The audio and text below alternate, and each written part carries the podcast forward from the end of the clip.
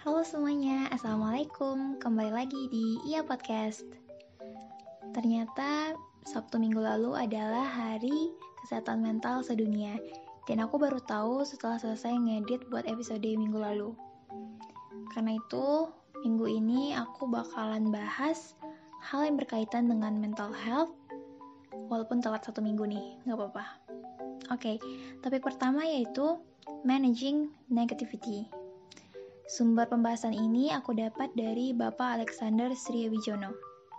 Oke, poin penting dari managing negativity adalah memilah hal penting dan gak penting untuk kehidupan kita. Di era digital saat ini, emang banyak banget info sampah yang justru nutupin info-info penting. Tapi yang perlu diingat, jangan sampai kita justru malah ikutan ikut nyampah di tempat itu. Begitu juga terhadap orang-orang yang spread negativity ke kita pribadi. Mungkin orang yang ngata-ngatain atau buat jahat ke kita bisa diibaratkan mereka lagi ngebuang sampah. Mau kita ambil atau enggak? Atau justru mau ngelempar balik sampah-sampah lain. Kita nggak bisa ngontrol perilaku orang lain ke kita. Yang bisa kita kontrol adalah respon kita terhadap perilaku mereka ketika kita dilemparin sampah sama orang lain, yang perlu kita lakuin adalah merecycle sampah tersebut. Kita boleh marah, tapi jangan ikutan buang sampah. Ingat, setiap orang punya kontrol terhadap dirinya, terhadap hidupnya. Begitu juga kamu. Oke, selanjutnya aku bakalan bacain beberapa postingan Instagram yang menurut aku cukup bermanfaat Nah, yang pertama dari at the underscore positive way ache. When you feeling stuck in life, be grateful for how far you have come.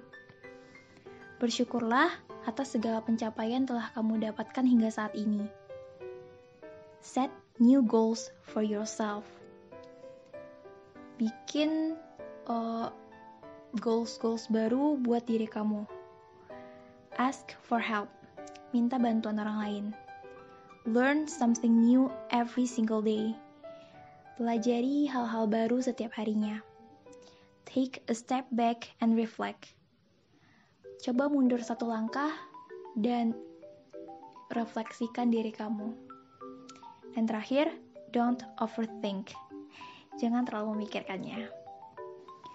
Postingan kedua dari The Fab Story postingan tanggal 29 Maret. Take care of your mind. Acknowledge your feelings. Kenali perasaan kamu. Journal out your thoughts. Coba tuliskan pemikiran-pemikiran kamu, ide-ide kamu, perasaan kamu. Shake out your emotions. Coba luapkan emosi yang kamu rasakan. Set limits around news coba kasih batasan-batasan terhadap berita-berita atau informasi-informasi yang kamu dapatkan. Schedule virtual hangouts with friends. And last, work on a passion project. And the last but not least, pesan dari aku, please take care of yourself. Remember that your emotions are valid. You don't need to give a reason behind your emotions.